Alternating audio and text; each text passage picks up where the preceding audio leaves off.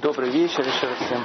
Тема нелегкая, нелегкая, но мы постараемся ее, там так, наиболее таким доступным образом передать, учитывая то, что сейчас уже начало девятого вечера, все работали, устали. Э, вообще, главы, которые сейчас идут в книге Вайкра, мы говорили об этом прошлый урок, вообще вся книга Вайкра, она посвящена посвящена теме жертвоприношений. Жертвоприношений, коинов службе в храме. Вообще вся эта книга, она называется Тарат Кааним, то есть учение коинов, учение о коинах, то, что связано с коинами. И поэтому, соответственно, каждая вещь, которая у нас обсуждается в нашей недельной главе, она так или иначе связана с э, темой жертвоприношений, с темой одеяния коинов и так дальше. Мы с вами говорили о том, что все темы, которые связаны с жертвоприношениями, они так или иначе находятся на некой такой грани, грани между тайной Торой, Кабалой и Пшатом. Пшат тоже нужно понимать, нужно понимать, как это реально все происходило в храме. Но и, и на сегодняшнем уроке мы попытаемся это как раз увидеть на основании нашей недельной главы ЦАВ. Буквально две строчки, два посука мы рассмотрим. Так у нас уже заведено последнее время, чтобы не рассматривать всю главу, иначе ничего не рассмотришь. Хотя бы глубоко рассмотреть один-два посука нашей недельной главы с простого смысла до более тяжелого смысла, до тайного смысла. И, в общем, посмотрим э, все, что э, говорится в нашей недельной главе о двух заповедях, всего лишь две заповеди. Одна заповедь называется Трумата Дэшен. И мы сейчас скажем с точки зрения пшата, что это такое. Это снятие пепла жертвенника. И вторая заповедь это поддержание огня на жертвеннике. 132 заповедь и 613 по книге Сефера Хинух, так она и называется, снятие зажигания огня на Мизбехе, зажигание огня на жертве. Ну, в самом начале давайте посмотрим буквально первую фразу нашей недельной главы, в результате чего она названа главой Цав. Написано «Вейдабера Шемель Машел Амор» и говорил Всевышний Маше, говоря, Цав это Арон вет Банав. Цав это, э, ну тут написано как слово передай. Но это неправильный перевод.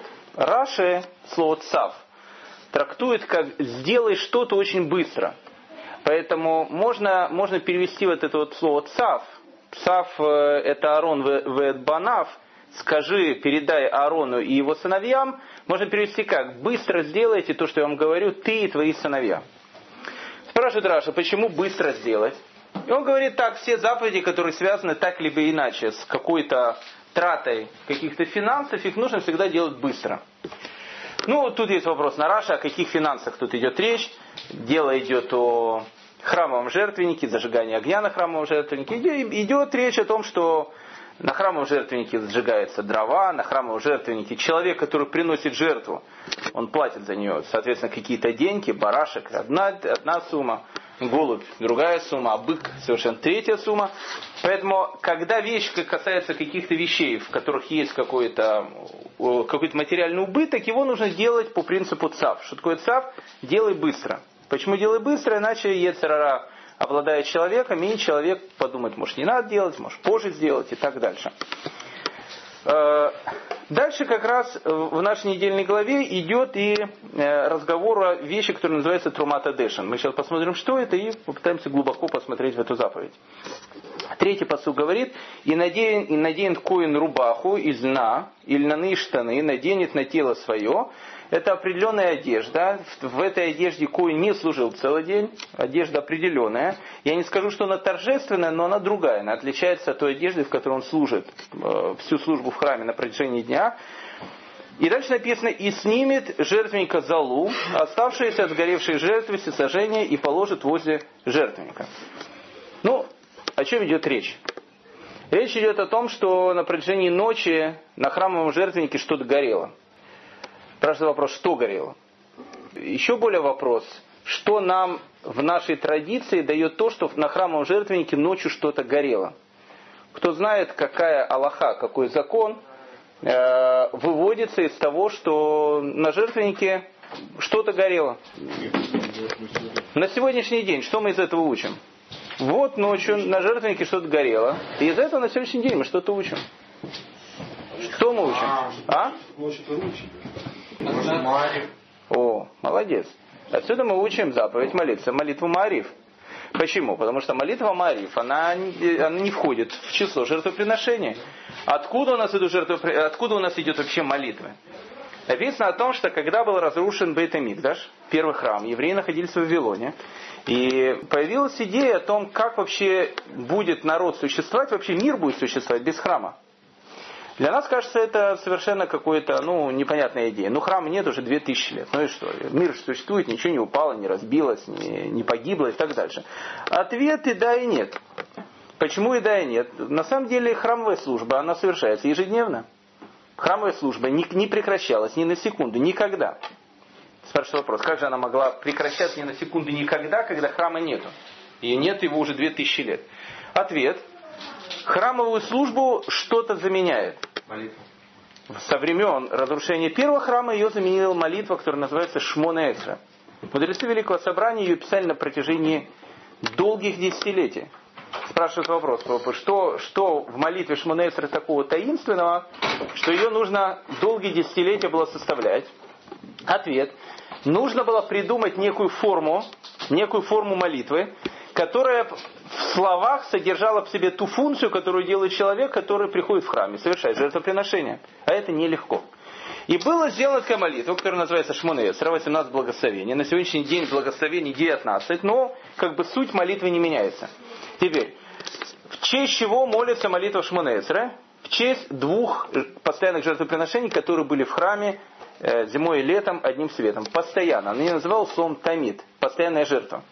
Постоянная жертва всегда была утром, и называлась она шахаритом. Постоянная жертва была всегда перед вечером, предвечерняя жертва. Отсюда, кстати, идет э, длинный аллахический спор, когда лучше молиться Минху. Минху молиться когда уже есть шесть половинок часов там э, еврейских, то есть, скажем так, уже за, за полудень, там два часа, там полтретьего, или молиться, грубо говоря, перед самым заходом, когда лучше ее молиться, ведь в храме ее делали перед самым заходом, а в Песах ее делали и вправду рано днем. Ну, вообще, это совершенно другая тема. Отсюда идет вопрос, когда лучше молиться Минху. Если Минха Агдала, Минха Ктана и так дальше.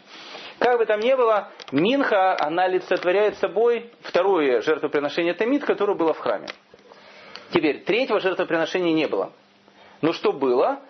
Было то, что когда заканчивался жертвоприношение Минха и наступал вечер, все части животного, животных, которые не были сожжены в течение дня, а их сжигали на костре, мы сейчас увидим, что на храмовом жертвеннике было три костра. Чуть, чуть дальше мы об этом поговорим. Как был устроен храмовый жертвенник. Написано, все, что не сгорело на протяжении дня, оно клалось на жертвенник, э, обкладывалось дровами, зажигалось, и в течение ночи оно тлело. И вот когда наступал рассвет, пепел, который был именно от этих сгоревших животных, его собирали, и, в общем, это вещь, которая называлась Трумата Дэшем. Теперь, в честь этого была сделана молитва, которая называется Маариф. Поэтому у мудрецов Талмуда был длинный-длинный спор который, кстати, выходит в нашу современную Аллаху, о том, является ли молитва Мариф обязательной молитвой или нет. Насчет молитвы Шахарит и Минха никто не спорит. А вот насчет молитвы Мариф был спор. Не было жертвоприношения Мариф.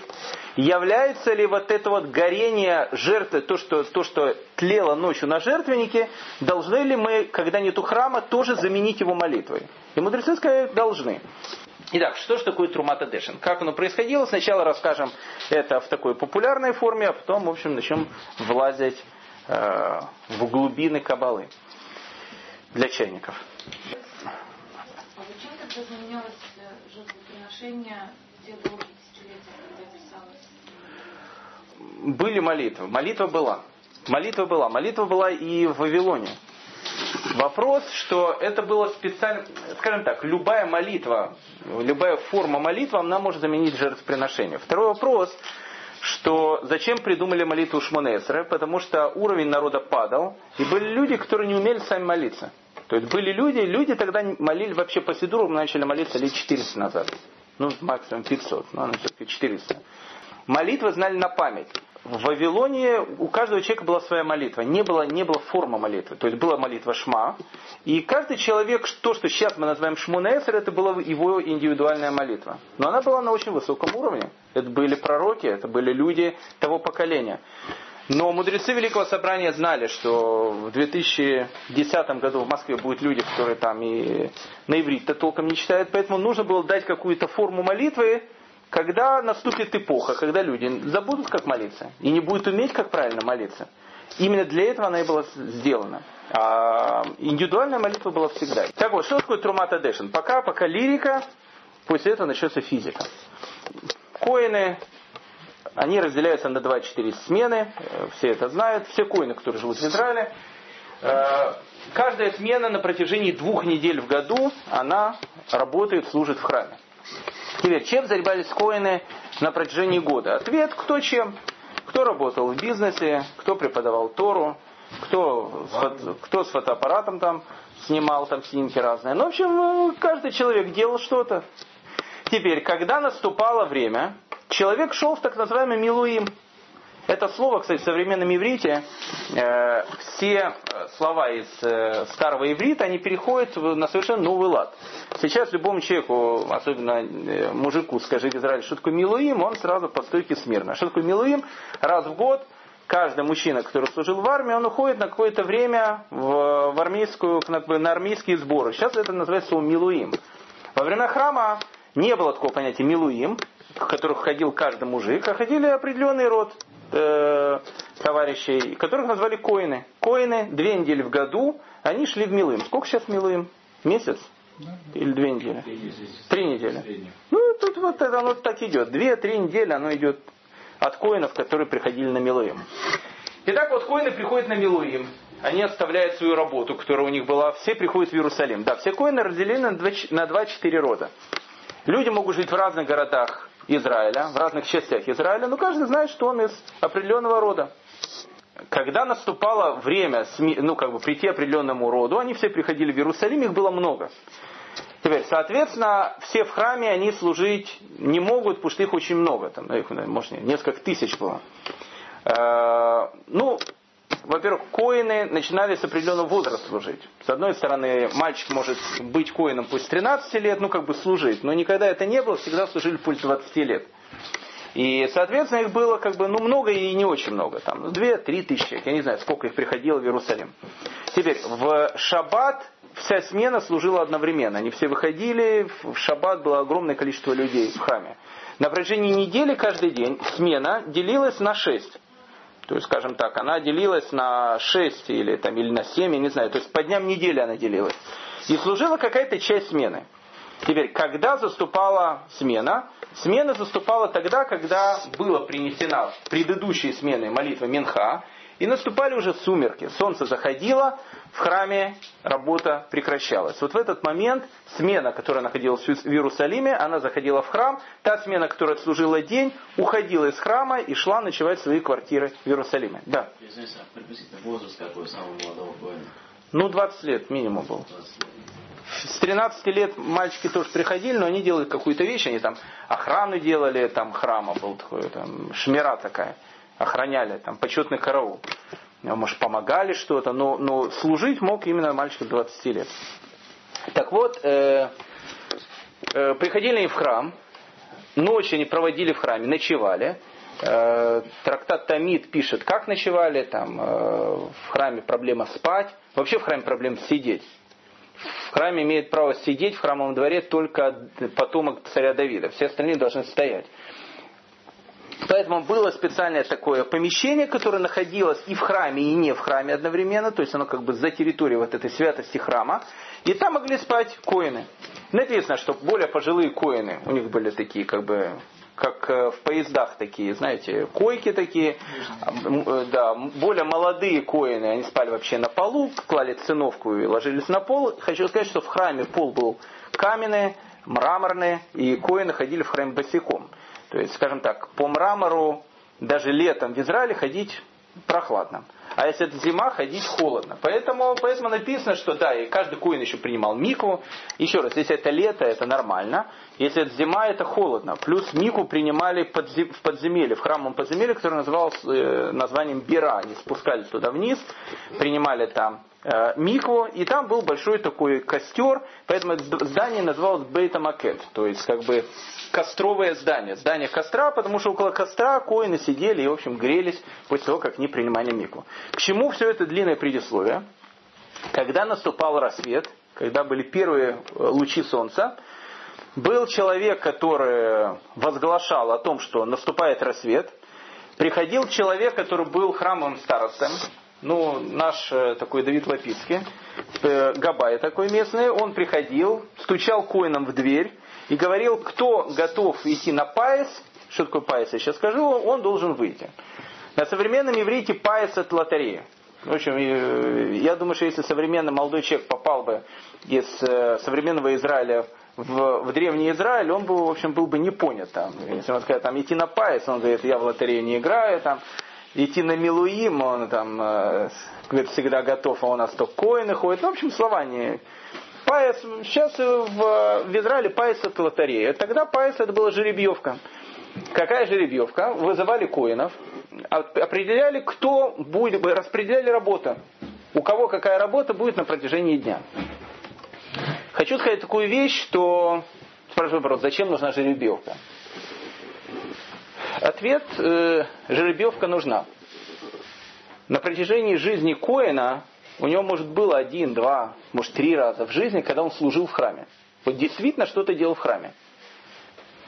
Желающих было огромное количество. Служили только две недели в году. Причем сам конкретный человек, он служил не две недели в году, он служил в будни и в шаббат два раза в году.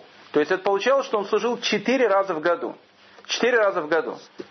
Теперь, ну, жизни человека там, ну хорошо, ну даже 50 лет, ну в 70 лет уже коины не ходили, там до 60 лет, 40 лет. 40 на 4 сколько у нас выходит? Ну, немного выходит. Немного выходит. Поэтому каждый раз проходила жеребьевка. Теперь коинов всегда было огромное количество. Их там несколько тысяч было. И то, что выбери меня, выбери меня, это было как бы удача, когда человека выбирали. Спрашивают вопрос, как проходила жеребьевка. Жеребьевка проходила при помощи современного названия новых русских под упражнением распальцовка. Э, распальцовка, Рэбдовит была такая. Когда коин выходил, стояли коины, он говорил, каждый показывает определенное количество пальцев. И люди на двух руках показывали пальцы. Кто-то так показывал, там, кто-то так показывал, кто-то так показывал и так дальше. Потом начинали, потом начинали считать эти пальцы, считали какое количество, а потом с определенного э, края говорил, и так пальцем мы посчитали, там было, не знаю, там 250. Теперь мы с этого края начинаем пересчитывать 250. Раз, два, три, четыре, пять. Да, да, да. Так проходило, и 250 выходил и делал службу в храме. Теперь, Трумата Дэшен, Трумата Дэшен, это была первая храмовая служба. Самая ранняя первая храмовая служба.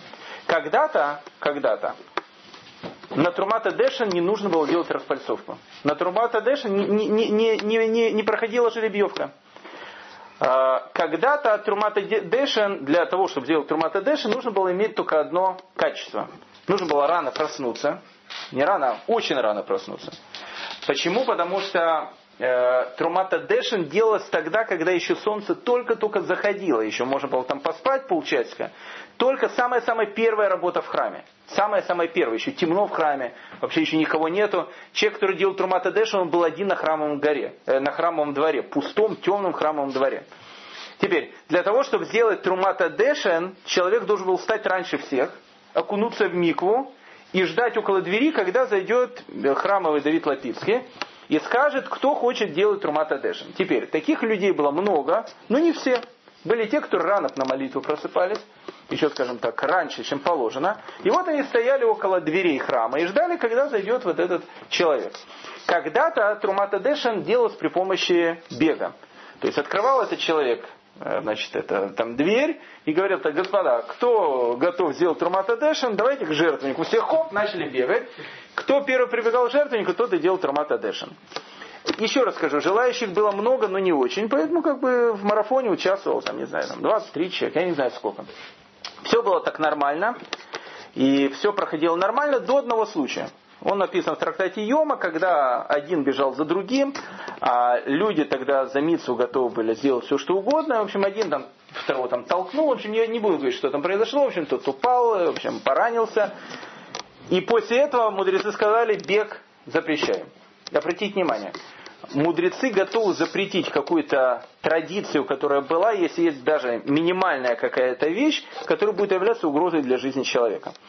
Э, было запрещено. И после этого был паис. Что такое паис? Жеребьевка. Люди рано утром просыпаются, приходит вот этот человек, местный габайс, открывает дверь, говорит, господа, кто окунулся в мику, кто готов, уже группа таких товарищей, теперь делаем жеребьевку. Все делают жеребьевку, считается, человек, который делает Дэшем, идет, делает эту заповедь. Он одевает льняные одежды, как мы, как мы учили, приходит на жертвенник, поднимается на жертвенник, собирает уголь, прах, который был, пепел точнее, который был на этом жертвеннике. И дальше происходит очень интересная вещь. Он спускается с жертвенника, кладет ее рядом с жертвенником, и потом написано, что вот этот, э, все, что там происходило, весь этот прах, весь этот пепел, который был, его выносили за пределы Иерусалима. Дальше был шел вопрос, куда его выносили. Ответ, что его выносили, им удобряли поля. Но, скажем так, э, чтобы вы не подумали, что пепла этого были там тоны. Соответственно, пепла там было не, не очень много. И представьте, что у вас есть поле там э, под Иерусалимом. Сейчас там человек ради какой-то там э, камеи, который там араб нарисовал, готов там гигантские деньги выложить, чтобы только у него висело там вместо мизузы там какая-то рука, там хамса какая-то или еще что-то. А в те времена, представляете, поле удобрить тем, что горело на жертвеннике, храмовые жертвы. Это была серьезная такая вещь, поэтому были специальные поля под Иерусалимом там.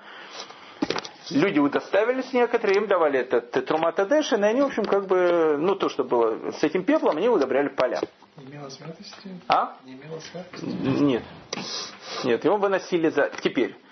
Была часть, Мидраш говорит, была часть э, этого пепла, который не выносили. Я не знаю, было ли это во втором храме, но в первом это было точно. Что происходило? Когда вот эту кучку пепла клали на пол около жертвенника, часть пепла, она впитывалась в храмовый пол. Это было чудо, храмовым чудом. То есть она впитывалась в храмовый пол, и там она и под землей оставлялась. Та часть, которая не впитывалась, ту часть и выбрасывали. Почему впитывалась, мы чуть дальше это посмотрим. А? Почему частично? И почему частично, да, почему не все впитывалось. Это вот такая вот вещь.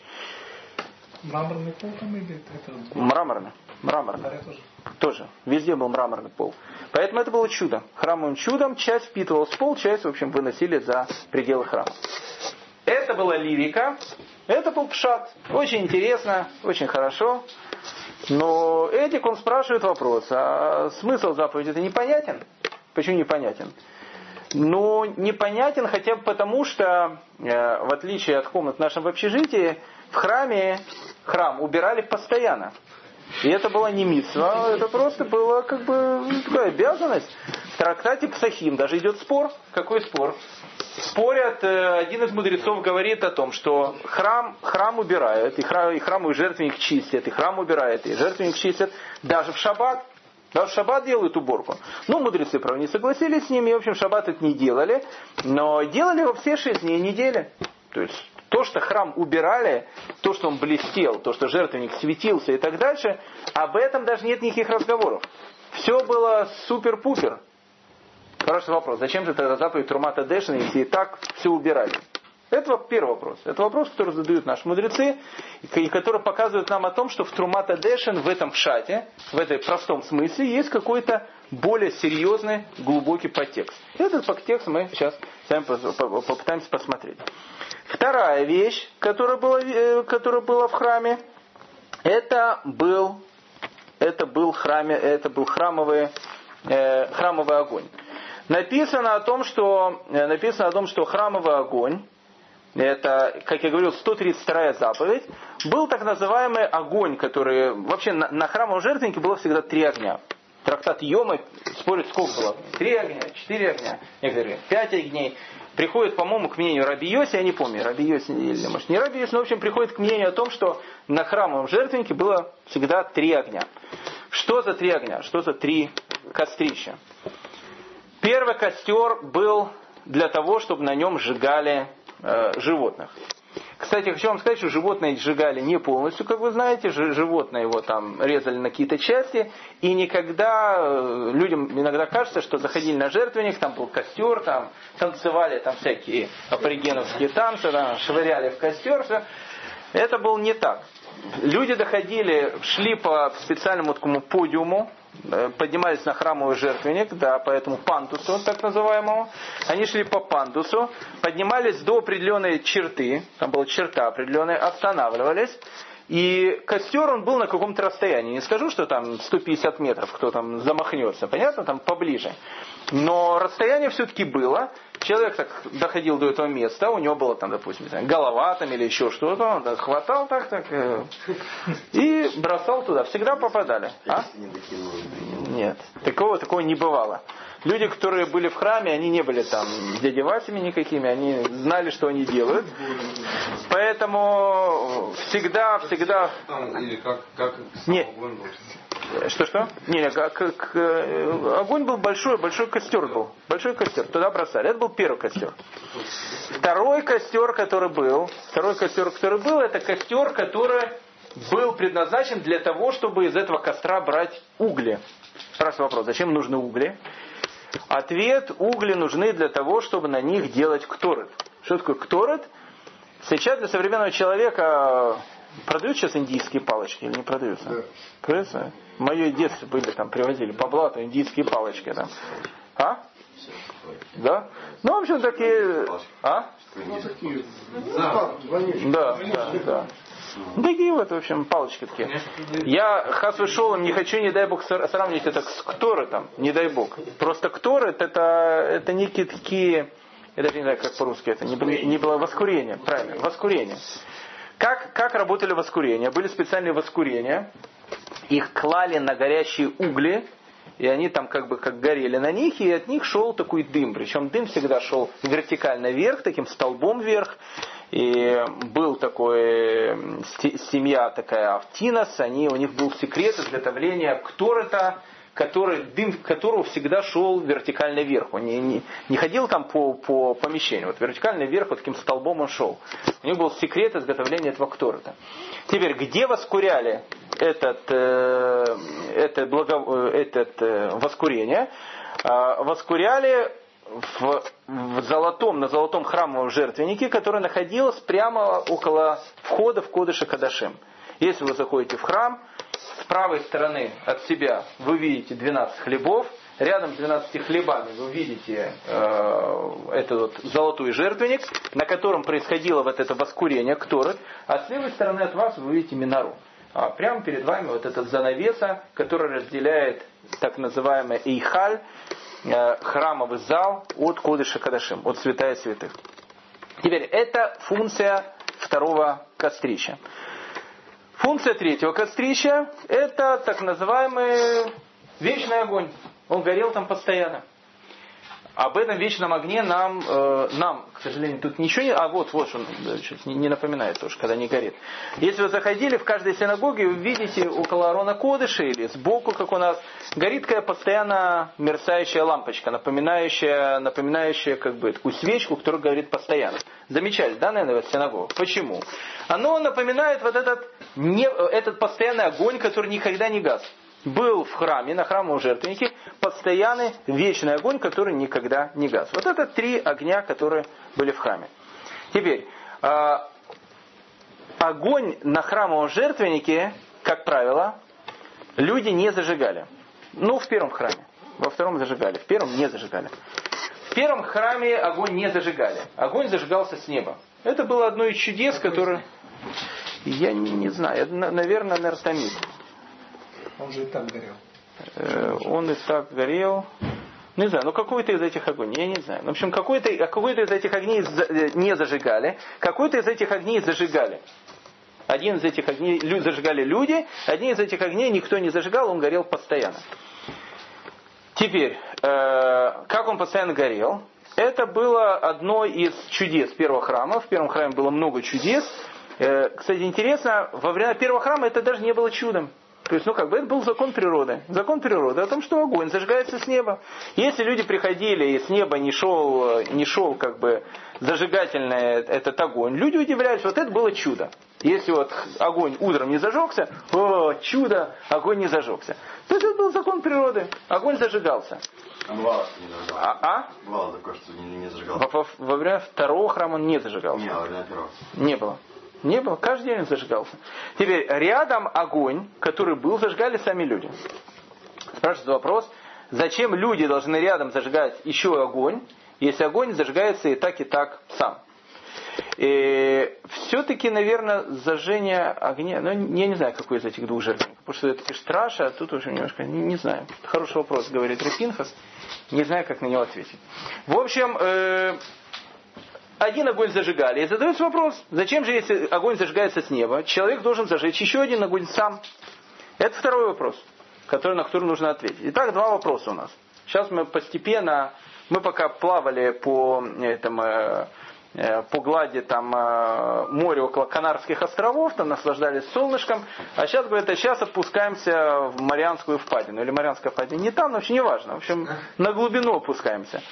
Пока это все было лирикой, сейчас начинается физика. Итак, два вопроса, которые у нас были. Первый вопрос. Зачем нужно делать Дэшин? Зачем нужно делать очистку храмового жертвенника? Если храм всегда чистят, и жертвенник тем более всегда чистят, вопрос номер раз. Вопрос номер два. Зачем нужно зажигать огонь, если его и так, и так зажигает Всевышний? Почему Всевышний два огня сразу не зажег? Почему он один зажег? Что, э, не дай бог, нет силы два огня зажечь, это же Всевышний, какая ему разница? Там, два, три, там, четыре огня. Если уж зажигаешь, зажигаем все. По-серьезному а так. Зачем же второй огонь должен зажигать человек? Это второй вопрос. Теперь, дальше, э, даже не вопрос, вступление к ответу на этот вопрос. Первый и второй храм, они были разными. Разными даже по своей функциональности. Первый храм это был настоящий храм. Второй храм это был тоже настоящий храм, но это был уже не, не первый храм, скажем так. Это была модель первого храма. Ну, скажем, скажем, более, чтобы было более понятно. Ехискель, пророк Ехискель, который находится в Вавилоне, кстати, единственное пророчество, которое дано вне земли Израиля, дано в Бавеле. Ехискель жил в Вавилоне, он не жил в земле Израиля. Э, Несколько глав его книги серьезнейшим образом описывают, как будет выглядеть новый храм. Новый храм. Э, Храм был разрушен, и Хискель рассказывает, как будет выглядеть новый храм. Вопрос, это он описывает второй храм, третий храм, непонятно. Он описывает, как вы, должен выглядеть храм. Причем Ехискель это не сам, ему сказать это Всевышний. Ехискель это пророк, который пророк, всех пророком пророк. И он описывает видение храма. И было видение храма.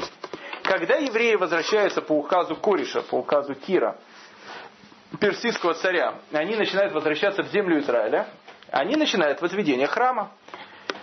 Возникает вопрос, как должен выглядеть второй храм? Второй храм должен выглядеть, соответственно, скорее всего, так, как говорил Ехискель.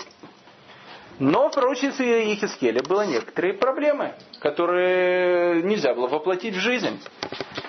Проблема номер один. К примеру, в пророчестве Ехискеля был так называемый Шарамаем. Ворота воды, водяные ворота. Зачем были водяные ворота? Можно тут выйти в коридор и посмотреть, зачем они были нужны. Пишет Ехискель, что с храмового жертвенника, с храма, будет бить источник. Этот источник будет сначала ручьем, он будет вытекать из храма, потом будет вот так вот выходить, становиться все шире, шире и шире, и будет втекать в мертвое море, этот источник. Так должно быть. Откуда вытекает этот источник? Из Шарамаем. Шарамаем это ворота, водные ворота. Под ними, как подаркой, протекает источник. Но когда евреи пришли э, в, Иерусалим, в Иерусалим, источника не было. И начался идти вопрос, так, э, как делать Шарамаем или не делать Шарамаем. И еще некоторые вещи, которые было в пророчестве Ехискеля, было видно о том, что действительность такова, что это сейчас невозможно воплотить. Поэтому что сделали строители второго храма? Они воплотили некую идею в пророчестве Ихискеля, соединив его с идеей первого храма. Получилось вот нечто такое, вот, нечто среднее. Получился второй храм. Кстати, интересная вещь. Во втором храме был Шарамаем, были водные ворота. В эти самые водные ворота, они использовались раз в году на праздник Суккот. Из них, из источника Гихон, вносили воду, которую поливали на жертвенник. Но эти водные ворота, они, были, они назывались водными воротами. Все знали, что на этом месте будут водные ворота, но источника там не было. И строители храма поняли о том, что Ихискель пишет о будущем храме, о третьем храме, который будет когда-то в будущем. Поэтому второй храм, он является нечто средним между первым храмом и третьим храмом. Вот это вот второй храм. Теперь, во втором храме, во втором храме многие чудеса, ну скажем так, не многие, большинство чудес, которые было в первом храме, они не работали. Этих чудес было много, и во втором храме не работали. Одно из чудес, не только чудес, как бы, это тоже закон природы был. Вот этот огонь, который зажигали на жертвеннике, во времена первого храма, по своей, своему очертанию он напоминал лежащего льва. Кстати, когда строили первый храм, весь первый храм, он строится по симметрии лежащего льва также. Если вот вы его посмотрите, вы увидите, что сначала идет такая как бы грива, потом идет как бы как само туловище. Весь храм, первый храм напоминает лежащего льва. Почему лежащего льва? Это, в общем, там довольно серьезная кабала, не будем сейчас в это влазить. Но огонь на храмовом жертвеннике, когда горел, он был в форме льва, лежащего льва. Кстати, интересная вещь. Э, лев это все-таки символ первого храма. Мы причем потом поймем, почему лев. А? Что? Это второй храм. Второй, нет, первый. Структура первого храма она напоминает лежащего льва. Второй, кстати, тоже напоминает. Ну, не так. Первый по-другому совершенно. Так, э, э, почему лев связан с первым храмом? Написано о том, что когда э, был разрушен храм, люди начали вычислять причину, из-за которой был разрушен храм, и они сказали, что храм был разрушен из-за самого главного греха, который был у евреев, это греха воды зары. Было несколько грехов, был там убийство, был э, разврат и была вода зара. И вот когда был разрушен храм, написано, мудрецы, они молились, очень долго молились, что Всевышний забрал с нас э, вот эту вот страсть к э, это вот, Ецерара, к идолопоклонству. Это одна из причин, в результате которой рушится э, первый храм. Идолопоклонство, разврат и убийство. Так вот написана интересная вещь, что когда мудрецы, их молитва была услышана, и Всевышний забирает у людей вот эту склонность к идолопоклонству, написано, что мудрецы увидели, как из Кодыша Кадашим, как из святая святых, вылетает огненный лев который символизировал собой вот этот ецер человека к идолопоклонству. Второй вопрос, почему он вылетает из Кодыша Кадашим? Ведь это самая святая часть храма. Ответ, там, где наибольшая святость, там всегда находится ее антипод. Там находится наибольшая концентрация тумы, наибольшая концентрация нечистоты. Поэтому вот этот ецер в виде льва, он вылетает из из Кодыша Кадашим. Поэтому, по большому счету, да, евреи, как вы знаете, начали мудрецы молиться. Как только исчез грех идолопоклонства, в эту же минуту исчезло и пророчество, потому что это две э, стороны одной и той же медали. Потом мудрецы начали молиться о том, чтобы из, э, исчез разврат. И когда молитва была услышана, они увидели, что жизнь на земле остановилась потому что куры перестали нести э, этих вот э, цыплят. Э, петухи, они не обращали внимания на кур. И вообще никто друг на друга внимания не обращал. И они тогда поняли, что жизнь на земле закончена, и тогда они сказали, что все, пускай вернется обратно. Разврат, ее другая сторона это отношения между супругами. Они находятся на двух сторонах медали. Поэтому, как бы там ни было, как бы там ни было, лев это символ первого храма. Поэтому, когда на храмовом жертвеннике горит огонь, он был в виде лежащего льва. Во втором храме, когда на храмовом жертвеннике горел огонь, он был в виде лежащей собаки. Почему собака? Тоже интересный вопрос. Мы это тоже сейчас попытаемся увидеть. Итак, символ первого храма – лев. Символ второго храма, я не скажу, что это символ, там не было там везде это нарисовано, но все-таки то, что на костре костер был в виде лежащей собаки, это, в общем, как бы символично. Надо понять, почему он был в виде лежащей собаки. Итак, э, потихонечку, в двух словах, мы попытаемся понять, зачем нужно было человеку зажигать огонь, если его и так, и так зажигал Всевышний. Пишет Раби Пинхас Оливи, не наш Раби Пинхас Давжанский, Раби Пинхас Оливи, автор бестселлера э, средних веков, который назывался Сефера Хинух. Такая была книжка. Хинух это, это вот, э, э, это не просвещение, это воспитание. Воспитательная книга такая была, Сефера Хинух. Ее написали тогда для детей. Сейчас ее изучают умудренные такие с, э, люди с такими бородами и пытаются понять ее. В общем, как бы поколение, оно меняется. Раби Пинха Салеви в 132 заповеди Сефера Хинух пишет как раз вот про зажигание вот этого огня дополнительного. И пишет совершенно потрясающую вещь. Он говорит так, чудо, чудо, оно воспринимается только пятью органами чувств, которые есть у человека. Если оно не воспринимается пятью органами чувств, на языке человека это не является чудом. Кстати, очень интересная вещь. Психологи говорят э, интересную такую как бы особенность. Они говорят, ты во сне не можешь увидеть что-то такое, что ты никогда не видел своими глазами. И вот как ты говорю, там чудище, юдище в виде такое, да, с пейсами, могу там страшно что-то такое увидеть, там, все. Они говорят, кого бы ты не увидел во сне, он все равно будет состоять из тех элементов, которые ты видел когда-то в жизни. Ты не, можешь, ты, ты не можешь увидеть то, что ты никогда не видел, то, что ты никогда не чувствовал. Оно все равно состоит из каких-то элементов. Квадратное, круглое, там, нос такой, там, там я не знаю, все что угодно. Но, но ты никогда не увидишь то, что ты не воспринимал никогда пятью органами чувств. Интересная вещь. Вот, э, э, квантовая физика, она занимается, занимается понятиями этих квантов, там, шмантов, все эти вот вещи. Если, если начать это все дело изучать, тут же надо одевать кипу, цициты и начинать три раза молиться в синагоге. Причем не один раз, три раза. И тфили надевать каждое утро. Если серьезно ее изучать. Почему? Ты видишь, что квантовая физика, которая была разработана Нильсом Бором, она, в общем, как бы оно как бы показывает о том, что не мир, такой, мир не такой простой, как нам казалось на первый взгляд. Когда мы видим, начинаем читать о квантовой физике, мы видим, что в мире происходит столько чудес, вообще каждую секунду вокруг нас, такое количество чудес, что просто человек должен открыть рот, и его бы никогда не закрывал бы. Вопрос, почему мы рот не открываем? Потому что мы их не видим. Мы воспринимаем только то, что мы можем воспринять пятью органами чувств. Если сейчас Давид Курочкин в медитационном состоянии поднимется, сидя до потолка и опустится обратно, все скажут чудо. Но если в эту же самую минуту рядом с Давидом Курочкиным происходят различные там квантовые процессы, которые в тысячу раз более удивительные, чем поднятие Давида Курочкина до потолка, мы их не называем чудом. Почему? Мы их не видим. Сефер Хинух пишет такую вещь.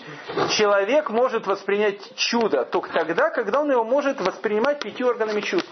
Если он его не, не воспринимает, оно не является для человека чудом. Пишет Сефер Хинух такую вещь. Он говорит так. Всевышний зажигает огонь, но этот огонь, который зажигает Всевышний, человек бы сам его не, воспринимал, ну, как бы не воспринимал бы как чудо. Он должен сам там зажечь огонь. То есть будет понятно, вот это я зажег сам, это мой огонь, а это тот огонь, который зажег Всевышний. О, вот это вот я понимаю, я там взял спички, зажег их, там Абдулла поджигает, там Гомель древ не горит, там пятый, десятый, зажегся, наконец-то огонь, он горит. Я сделал какие-то усилия, я понимаю, что чтобы зажечь огонь, нужно сделать какие-то усилия. А тут я вижу, горит огонь, который вот, вот, спустился с неба и горит. Только тогда, когда я зажигаю огонь сам, я чувствую, что такое огонь, который спустился с неба. Потому что я понимаю, что значит зажечь огонь. Разговоры об этом не, не, не работают. Огонь нужно зажечь самому, чтобы понять чудо, что такое огонь, который спускается с неба. Это первая причина. Поэтому, соответственно, пишет Сефер Хинух, эта вещь, она как бы, э, это отвечает целям Творца. Творец хочет показать в мире о том, что, в общем, как, вот, вот как проявляется это чудо.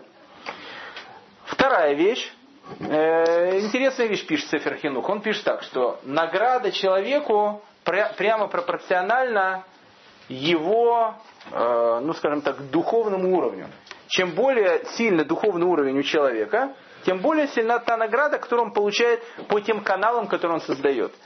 Говорится о том, что когда человек делает доброе дело, оно не уходит никуда. Оно создает некий канал. канал между человеком и, скажем так, высшими мирами.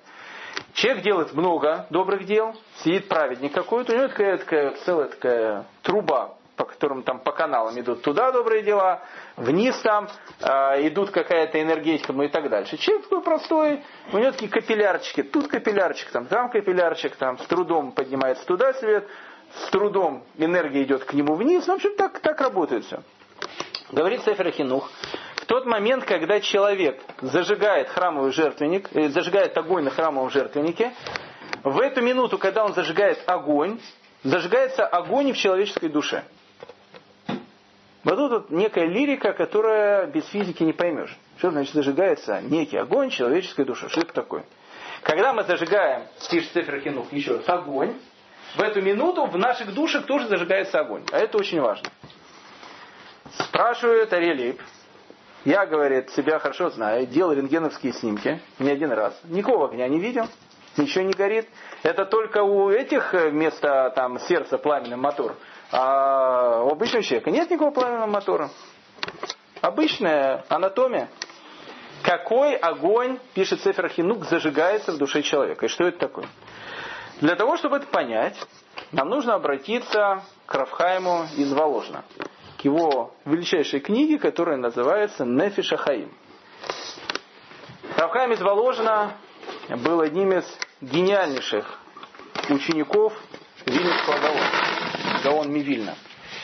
И его книга э, Нефиша Хаим, она в принципе была ответом на книгу Таня, которая была написана Альтереба незадолго до этого. Книга Таня, она была написана хасидским миром, она была написана величайшим мудрецом э, хасидизма, э, Раб Шнер Залман Излят, является величайшей книгой. И когда еврейский народ увидел эту книгу, то есть такое описание лурианской кабалы, которое было бы так э, написано и было бы настолько понятно, и настолько понятным языком, и глубины, которые давала Таня, такого еще никогда не было.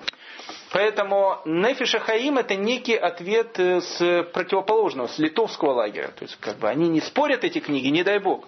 Но Нефиша Хаим это книга, которая стоит рядом с Таней. Рядом с Таней она описывает вот эти самые э, структуры духовного мира на понятном языке, и, но уже как бы с точки зрения шкинавского еврейского.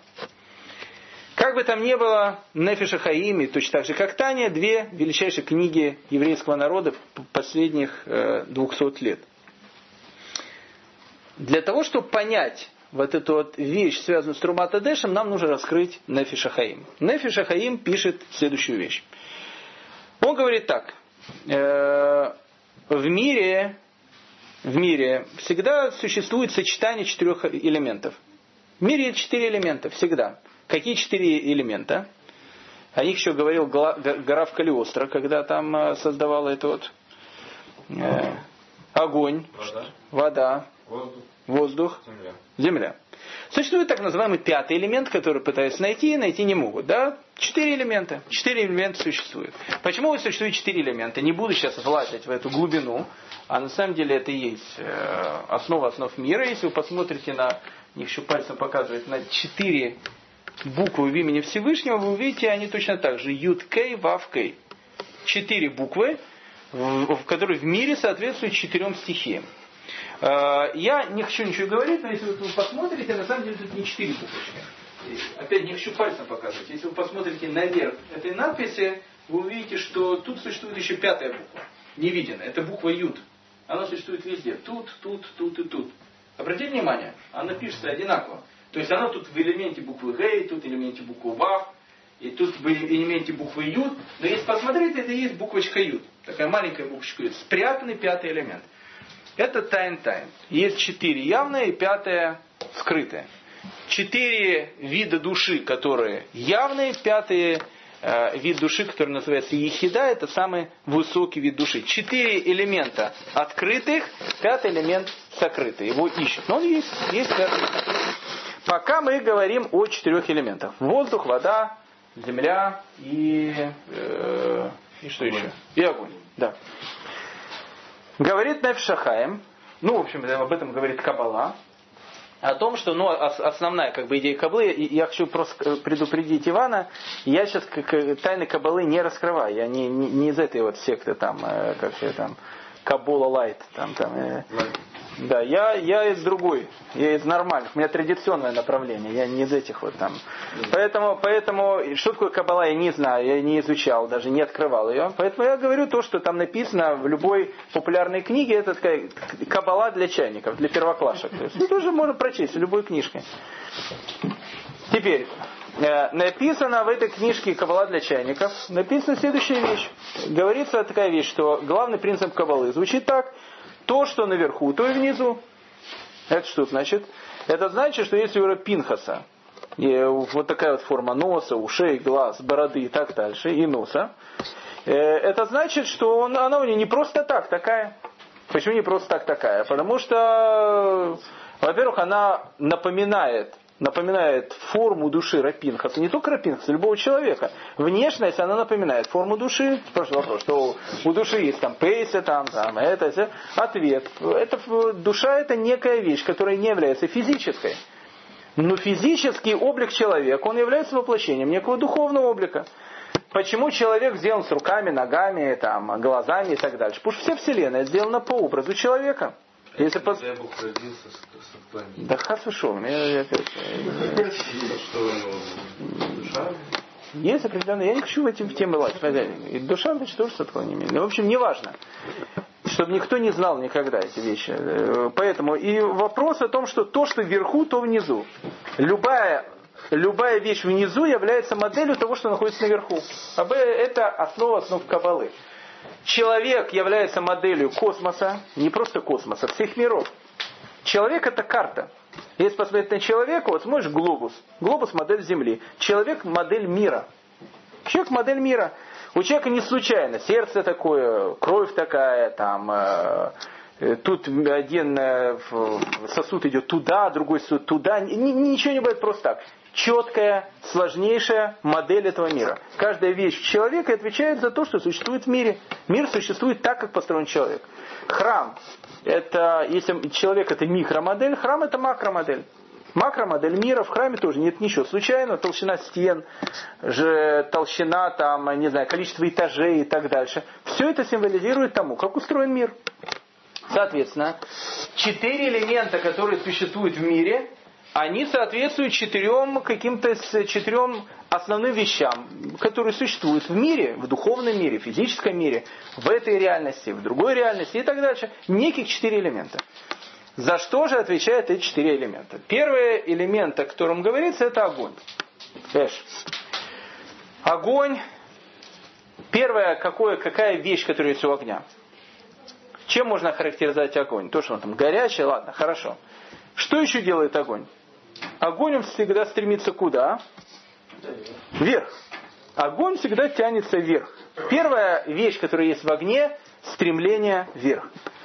Вторая вещь, которая есть в огне, огонь совершенно легко за пару минуток может превратить физический объект в нечто совершенно духовное, нечто совершенно невидимое. Не дай Бог поставить стол, взять его, облить керосинчиками, поджечь. От стола ничего не останется, стол куда-то исчез. Никто никогда не будет думать, никто никогда не задумался, как был такой стол, а сейчас такой маленький кусочек пепла, пепла, а где весь стол? Ну куда он растворился? Он же не мог так э, раствориться. Ну, превратился в пепел. Хорошо, ну как бы мы видели сейчас материя, которая называлась стол.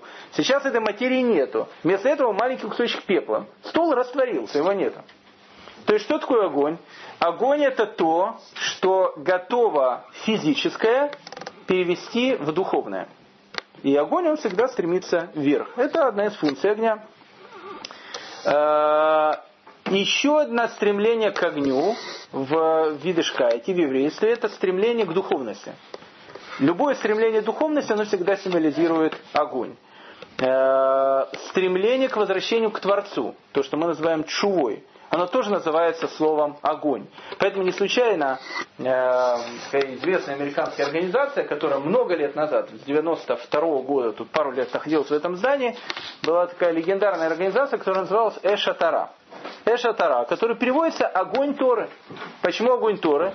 Потому что Тора, она всегда символизирует огонь. Огонь то, что тянется вверх, стремление человека к духовности. Это огонь. Полным антипотом огня является какая из четырех стихий? Нет. Земля? Земля. Земля – это нечто совершенно другое. Земля это, – это символ полной инертности. Земля – это инертность. Земля – это огонь куда движется, воздух куда движется, вода куда-то плывет, а земля, она земля. Полная инертность. Полная инертность. Э, земля никуда не, не исчезает, никуда не проходит. Если вы возьмете комок земли и бросите воду, этот комок упадет на дно и будет лежать там на дне. Песок на дне лежит, не растворяется. Нырните там в Черное море, там э, если повезет, и будет не это не, не, не, не, не, не, не, это галька, калька, как называется? Галька. Не галька, а песочек такой хороший. Песочек он на дне тоже остается песочком. Он не растворяется никуда. Земля не растворяется в воде. Она лежит в воде и все. Земля про полная противоположность огню, и она символизирует всегда инертность. Ну, я не скажу, что она символизирует смерть, но где-то, наверное. Если огонь это стремление жизни, расти вверх, земля это уже... Поэтому, когда человек, э, его уже туда. Все. Инертное. Инертное состояние. Состояние не движения, состояние не, не развития и так дальше. Что же тогда, тогда такое воздух и вода? А воздух и вода это два элемента, которые соединяют между собой огонь и землю соединяет между собой две несоединимых вещи. Как, как это происходит? Ну, допустим, огонь не может соприкасаться с водой, это понятно. Но зато огонь может соприкасаться с воздухом. А вода, она может соприкасаться с землей. Как же вот эта вот вода и воздух соединяют между собой огонь и землю? Очень просто. Когда огонь нагревает воздух, воздух нагревает собой воду, вода превращается в пар, падает в виде дождя и впитывается землей. Так при помощи воздуха и воды земля, она переходит из состояния моря, она переходит в состояние земли, она входит в землю. И что происходит тогда, когда она впитывается в землю? Земля начинает давать жизнь. Очень интересная вещь казалось бы, земля будет э, безлюдной и пустой. Без, э, с, э, до тех времен, пока она не, не начнет орошаться дождем. Как написано в Торе, так написано в книге Берешит. Земля без дождя – это мертвая земля. Нужен огонь, ну, в данном случае, не знаю, там солнце, все что угодно, который нагревает воздух, воздух нагревает воду, вода поднимается вверх, падает в землю, и земля дает жизнь. Очень важная и интересная вещь. Что выходит из всего сказанного? Выходит, что воздух и вода, которые связывают огонь и землю, две противоположности, а земля, она является некой инертной объединяющей силой всей Вселенной. Почему? Потому что земля, она может в себе объединить все. В земле может быть и огонь, в земле может быть и вода, в земле может быть и воздух. Земля, находясь в этом статичном состоянии, она готова принять в себя вот этих три других элемента. Это вот важная и очень интересная вещь. Теперь посмотрим дальше. Человек создан из чего? Он создан из праха земного. Он создан из земли. Итак, еще раз, земля – это некий элемент – который вбирает в себя все остальные элементы. То есть человек, который создан из праха земного, это значит, что в нем хранится оставшихся три элемента. Земля – это то, что впитывает в себя все оставшиеся три элемента. Все четыре элемента есть в человеке. Итак, человеческое тело – земля. В человеке есть оставшиеся три элемента. Огонь, воздух, вода. Огонь, воздух, вода есть э, в плане эмоций человека – у человека может быть эмоции, огонь, воздух, вода, он может быть огонь какой-то жаркий, там, зрыжу. Может быть такой вода, такая расплывается такой. А может быть воздух, он тоже там ну, разные, разные качества. Я не буду сейчас э, входить в эти вещи. По-моему, Рафа Шаркушнер в, в одной из лекций, у него там про характер человека, он там длинную эту историю рассказал, как... Земля не может быть весь человек является землей. Человек это земля. И в земле, и в земле находятся вот эти вот элементы. Э, не помню, какая его лекция, в общем, он там пишет очень так подробно по, эти, по, эти, по, эти, по, по этому поводу.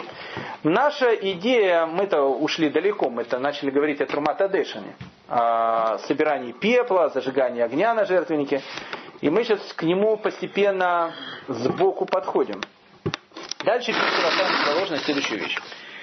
Если тело является землей, то органы человека являются как бы э, являются остальными тремя стихиями. И тут идет очень интересная вещь. Э, всегда в теле человека э, обсуждается всегда три органа. Первый орган это мозг, второй орган это сердце, третий орган это печень. Ну, как бы все эти три органа, они очень важны, потому что в каждом из них находится какая-то часть души. В печени который отвечает за циркулирование крови в человеке, находится самая нижняя, нижняя часть души, которая называется нефиш. И когда человек умирает, нефиш, он в принципе тоже, э, можно так сказать, исчезает. В сердце человека находится более высшая часть души, которая называется словом руах. А вот в мозгу человека находится самая высшая Э, из частей души, которая находится в теле человека. Все остальное находится над телом человека. Это вещь, которая называется нешама. Нешама это, в общем, как бы самая главная такая энергетическая часть души человека. Она находится в мозгу. Итак, мозг это вор, орган, который воспринимает силы души человека. Душа человека как общается с нами? Через наш мозг, через наш разум. Что такое душа? Душа человека, она всегда связана с огнем. Душа это и есть огонь. Получается, что душа, э, так как она стремится подняться вверх, это некий орган, который, то есть мозг, он напрямую связан с огнем. Почему? Потому что он напрямую связан с душой. То есть, скажем так, душа, она нагревает мозг. То есть она передает огонь мозгу человека. Дальше. Мозг человека в результате вот этого соприкосновения с душой, он начинает рождать что? Он начинает рождать мысль. Некую мысль. Мысль – это некая вещь, которая всегда связана с воздухом. Почему? Потому что мысль, она летает, она везде находится и так дальше. То есть, что получается? Душа – огонь, и, соответственно, мозг, он тоже является олицетворением огня. Он соединен с воздухом. Воздух – это мысль человека. А куда переходит мысль человека, куда она растекается, расползается, разливается? Она развивается в некое действие, в некое, в некое э, формирование решений человека. Вот это формирование решений человека, оно всегда соответствует воде. То есть что получается? Получается, что зем, весь человек является как бы землей, заземленностью, и в себе он хранит душу и мозг огонь, который рождает мысль, которая является воздухом, а мысль являет, рождает действием, которое является водой. Это то что, то, что есть в мозгу человека. Точно такие же стремления есть в сердце человека, точно такие же вещи есть и в печени человека. Я не буду сейчас идти туда и как бы это все э, говорить. Но существует у человека так, так, так называемый чуждый огонь.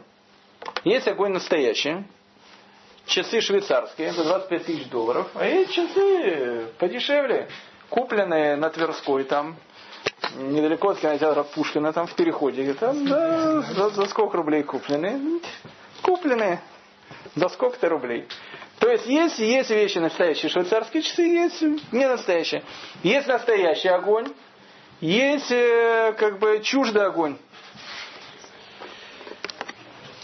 Что за чуждый огонь? Который есть в человеке. И что это такое? Ну, это, кстати, интересная, интересная тема. И, и благодаря этой теме мы подойдем к теме жертвенника. Чуждый огонь, который есть в, в человеке, это огонь, который вызывает высокомерие, заносчивость, гордыня, э, вспыльчивость человека. Все вот эти вот вещи, они тоже имеют природу огня, но это чуждый огонь. Это не тот огонь, который имеет, как бы, ну, скажем так, божественную природу. Где он рождается? Он рождается в сердце человека. Рождение его, э, если мысль человека, она напрямую связана с душой, То есть там есть огонь души, который рождает мысль человека, а мысль рождает действие и так дальше, то то, что мы говорим, человек вспыльчивый, кричит на всех, заносчивый и так дальше, это тот огонь, который у него рождается в сердце. Это его эмоциональный огонь. Он не имеет отношения к божественному огню. Это плохой огонь. Плохой огонь. Задача человека в этой жизни, она заключается в том, чтобы от этого огня избавиться. Еще больше. Этот огонь, который рождается в человеке, в человеческом сердце, он напрямую связан с животной структурой человека. Поэтому, кстати, мы сейчас будем говорить, что жертва Аллах, когда сжигает, ее сжигает именно из-за этого. Когда в сердце человека возникают эмоции, которые, соответственно, совершенно противоположны его божественной природе, его божественной душе. Еврей не может материться, орать, кричать и так дальше. Это чуждо его природе. Он другой. Когда начинает он делать вот эти вот вещи, это что значит? Это значит, действует не его внутренний огонь, который побуждает в нем его как бы сущность, действует чуждый огонь, огонь сердца. Это, это другой огонь. Итак, да, и что, как это можно увидеть? Это можно увидеть на очень интересном примере. Если у человека действует его основной огонь, а его основной огонь, он действует через какой орган? Который называется мозг, тогда все остальные части тела, сердце и печень, они подчинены этому огню. Что получается? Как на иврите будет мозг? Мох. Как на иврите будет сердце? Лев. Как на иврите будет печень? Кавет. Возьмите три буквы. Мем, ламет и каф. Что получается? Мелых. Получается мелых. Когда человек подчинен своему огню, который действует, настоящий огонь, он ведет себя как мелых. Он является олицетворением Всевышнего. А что, если человек подчинен не огню души, а огню сердца? уберите буквочку мем, и что у нас получится? У нас получится буква ламет. Нет, у нас получится... Да, в принципе, да. У нас, у нас получится, у нас получится буквочка кав, и у нас получится буковка ламет. Что такое кав? К и сердце как будет? Лев. Получается калев. А что такое калев? Келев. А что такое келев? Собака. Получается собака. Что получается?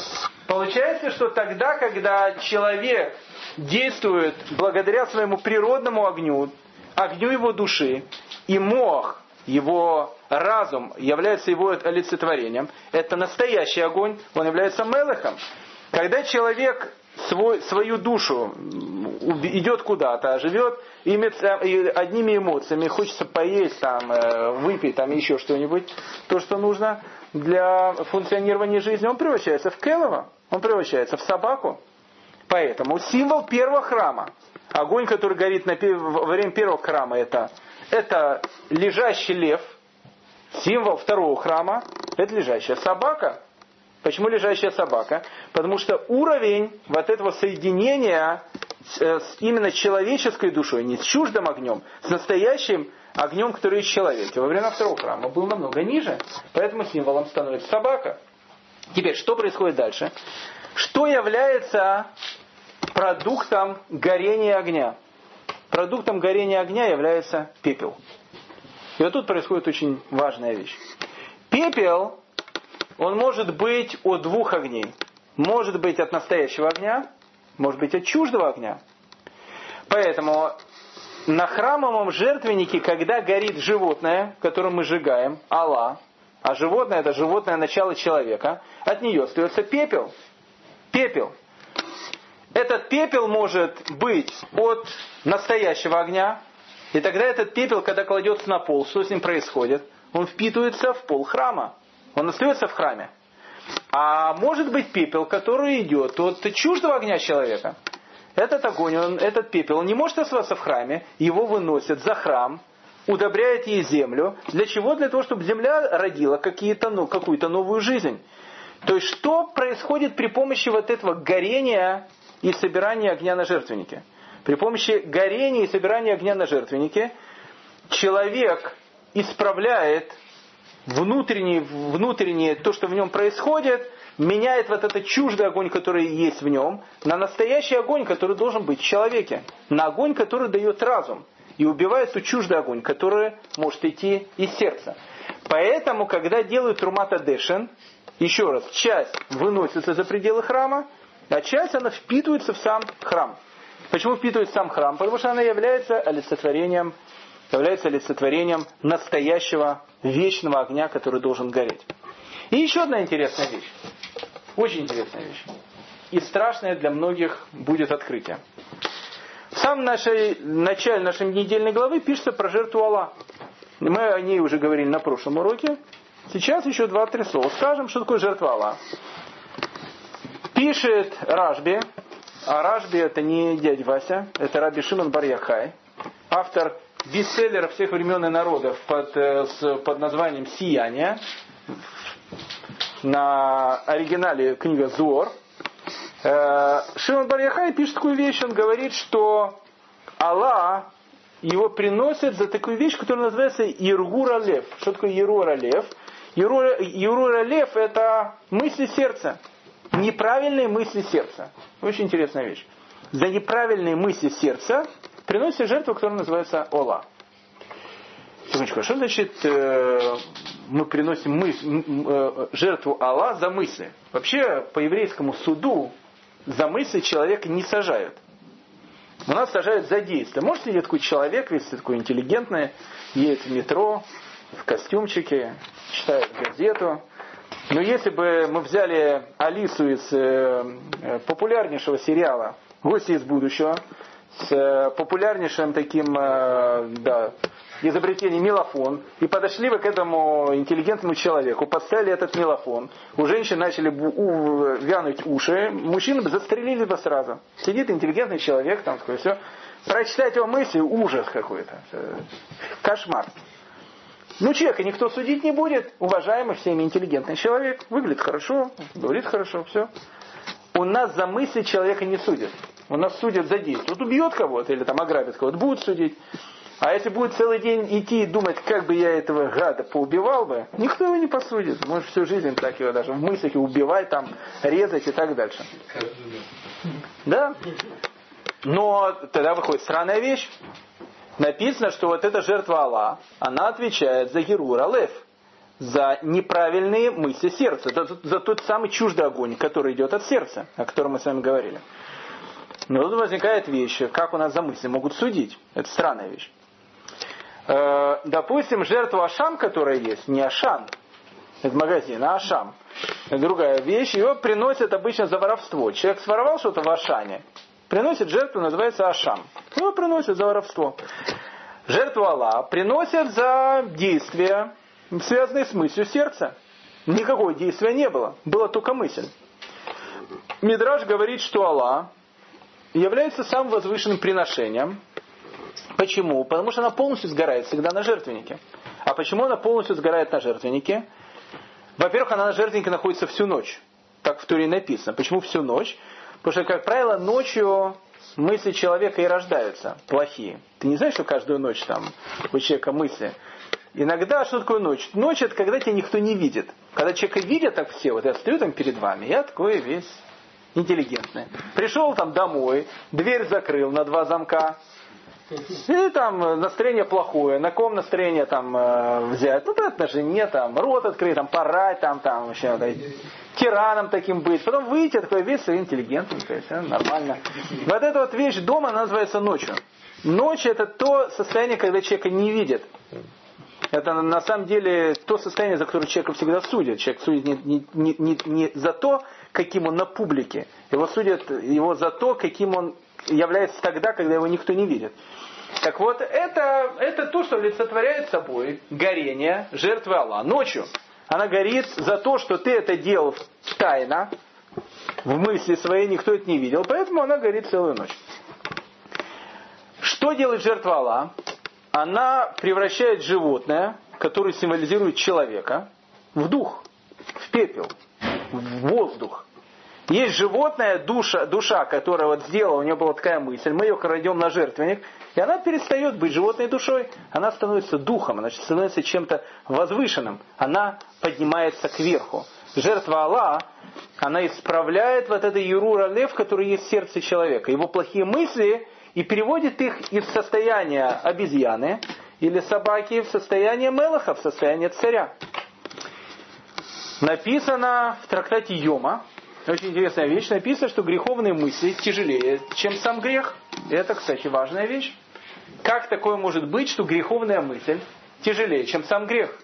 Ведь грех это вещь, которая явная, а мысль это вещь, которая находится внутри человека. Комментирует это Раши и комментирует следующим образом. Он говорит так.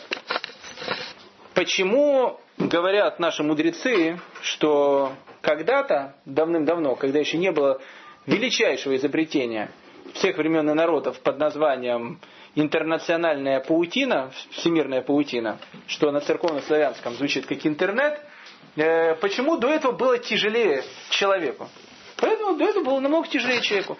Что нужно было сделать человеку, чтобы там, не знаю, согрешить, там какие-то дурные мысли, там, чтобы у него возникли и так дальше. Ему нужно было до этого там куда-то пойти, куда-то на что-то там посмотреть, там все. А что это нужно? Это надо пойти там, несколько религиозное там, надо пойти, там, за тебя заметят, там все. Человек, человека столько было препятствий, чтобы сделать что-то гадкое, плохое, что он 500 раз думал, и на 501 думал, да, Пошло на все это лучше это.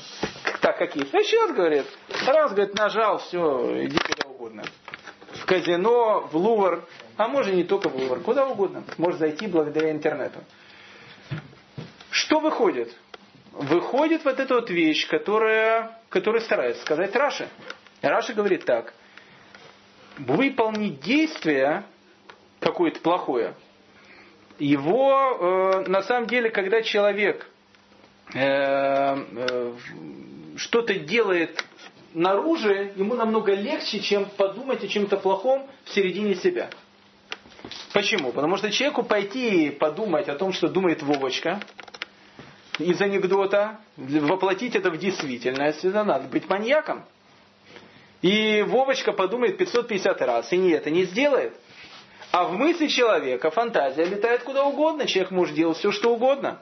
Поэтому пишет Раша, оказывается, контролировать свои мысли тысячу раз тяжелее, чем контролировать свои действия. Очень интересная такая мысль. И поэтому за то, что человек делает какое-то действие, он наказывается. За мысли у нас не наказывают, это правда. Но за то, что человек контролирует свои мысли, награда у него в тысячу раз больше, чем тогда, когда он контролирует свое действие. Это очень важная вещь, которая который передает нам. Итак, что говорит Раши? Контролировать мысль в тысячу раз тяжелее, чем контролировать действие. Это мысль Раши. Приходит Рамбам и эту вещь объясняет немножко по-другому. Он говорит такую вещь. Раши, конечно, абсолютно прав. Все-таки Раши, наш русский такой автор. Наши, наши Раши. А тут приходит Рамбам, он такой сефардский автор не наш ашкенадский авторитет, и говорит другую вещь. Все нам испортил. То есть что приходит по Раше? По Раше выходит такую вещь, за мысль не наказывают. И э, Раша говорит только о награде. Награда за хорошую жизнь, за хорошую мысль, она в тысячу раз больше, чем награда, чем тогда, когда человек не сделал какой-то плохой поступок. Что говорит Раши, э, Рамбам? Рамбам говорит следующую вещь, другую вещь. Он смотрит на эту вещь совершенно другого угла. Он говорит так.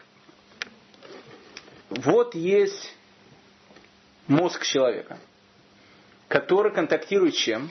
Он контактирует напрямую с душой человека, с тем настоящим огнем, который есть в человеке, с тем самым главным, что есть в человеке. Душа, которая есть у человека, Нишама Шинатата, э, душа, которую даешь ты мне, как мы говорим в утренних брахов, брахот написано, ты орой, она чиста.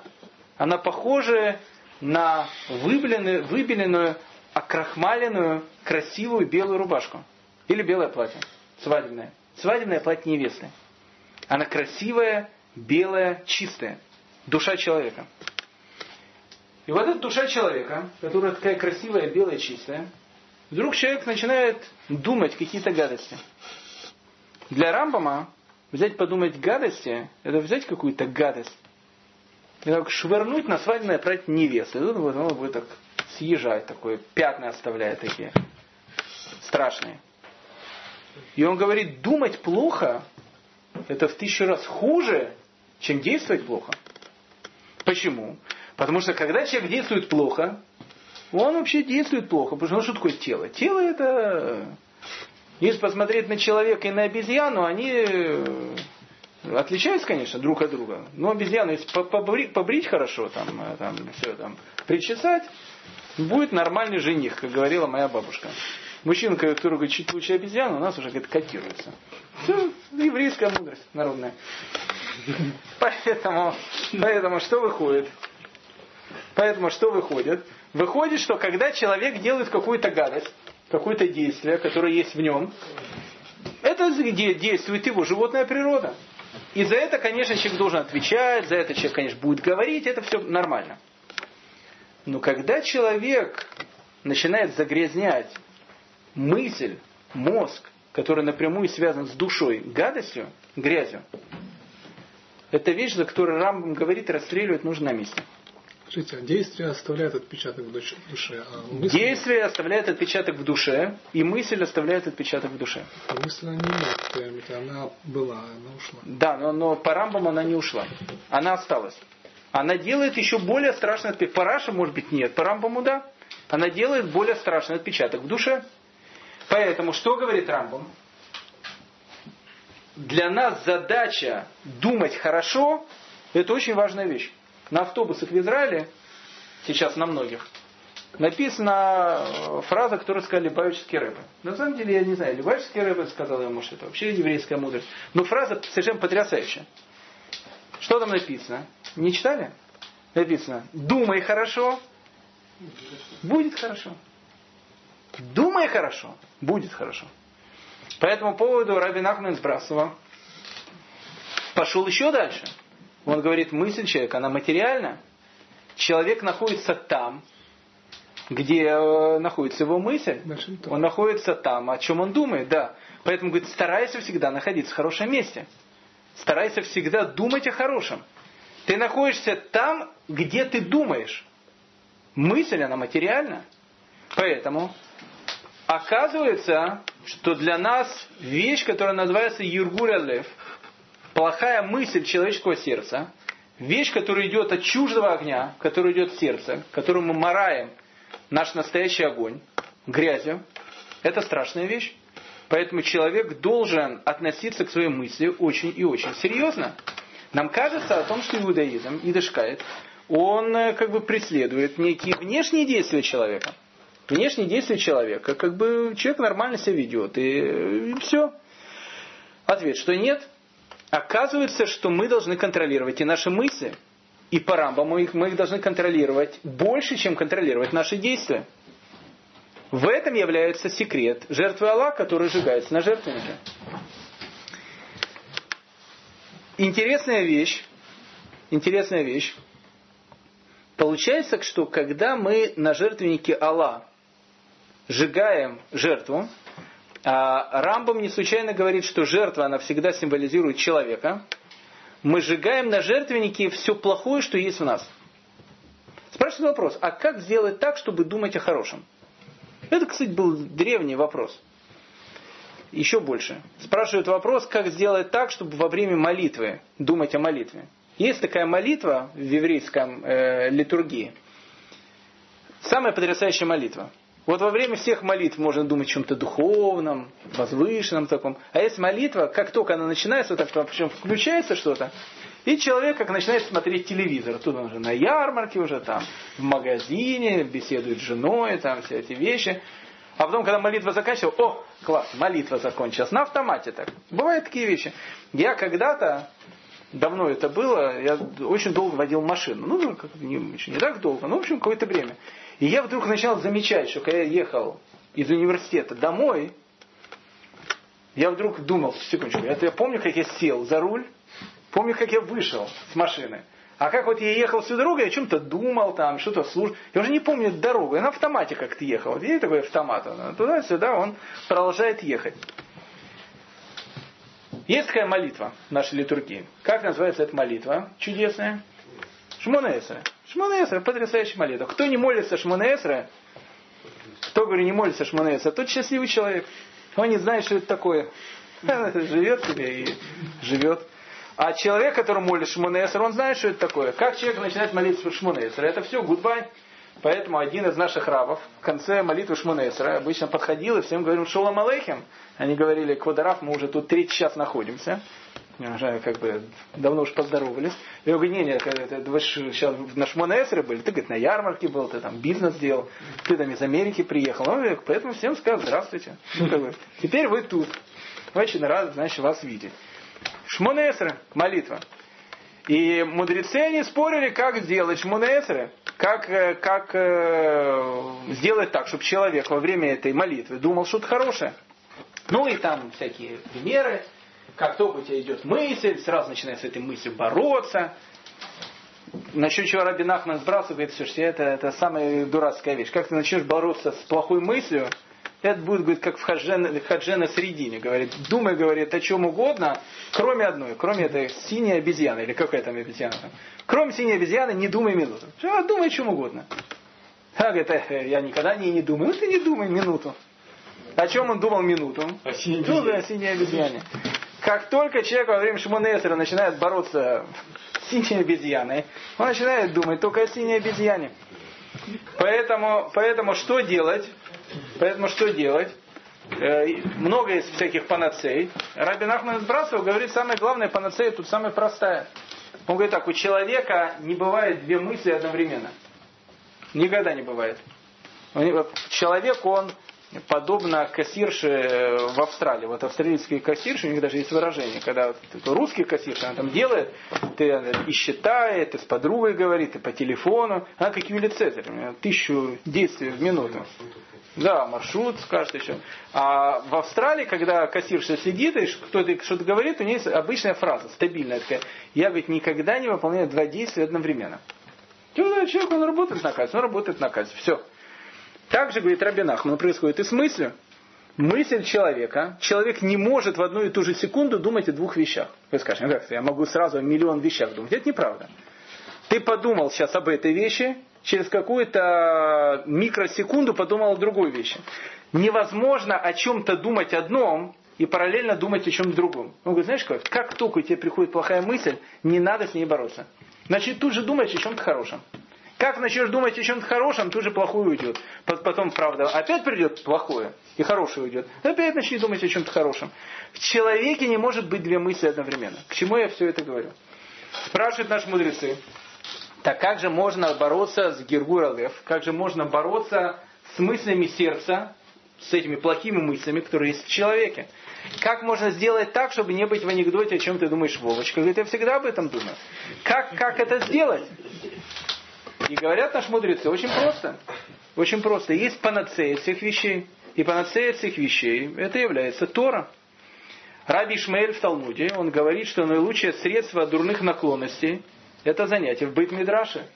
Как только человек чувствует в себе что-то дурное, беги сразу в Бейт-Мидраш. Бейт-Мидраш – это наша, не знаю, это наша комната спасения. Сюда надо бежать тогда, когда у человека раздирают плохие мысли, плохие чувства и так дальше. Когда человек приходит в Бейт Мидраш, открывает книгу, это проверено опытом. Тысячелетия. Человек сразу становится другим человеком. Его душа, она начинает искать какую-то подпитку, и он выходит совершенно другим человеком. Беги, говорит Раби Ишмаэль в Бейт Мидраш. Когда человек пишет Ражби, его одолевают плохие мысли, есть самая лучшая панацея – учить Тору. И чем больше человек учит в жизни Тору, тем меньше его в жизни одолевает дурные мысли.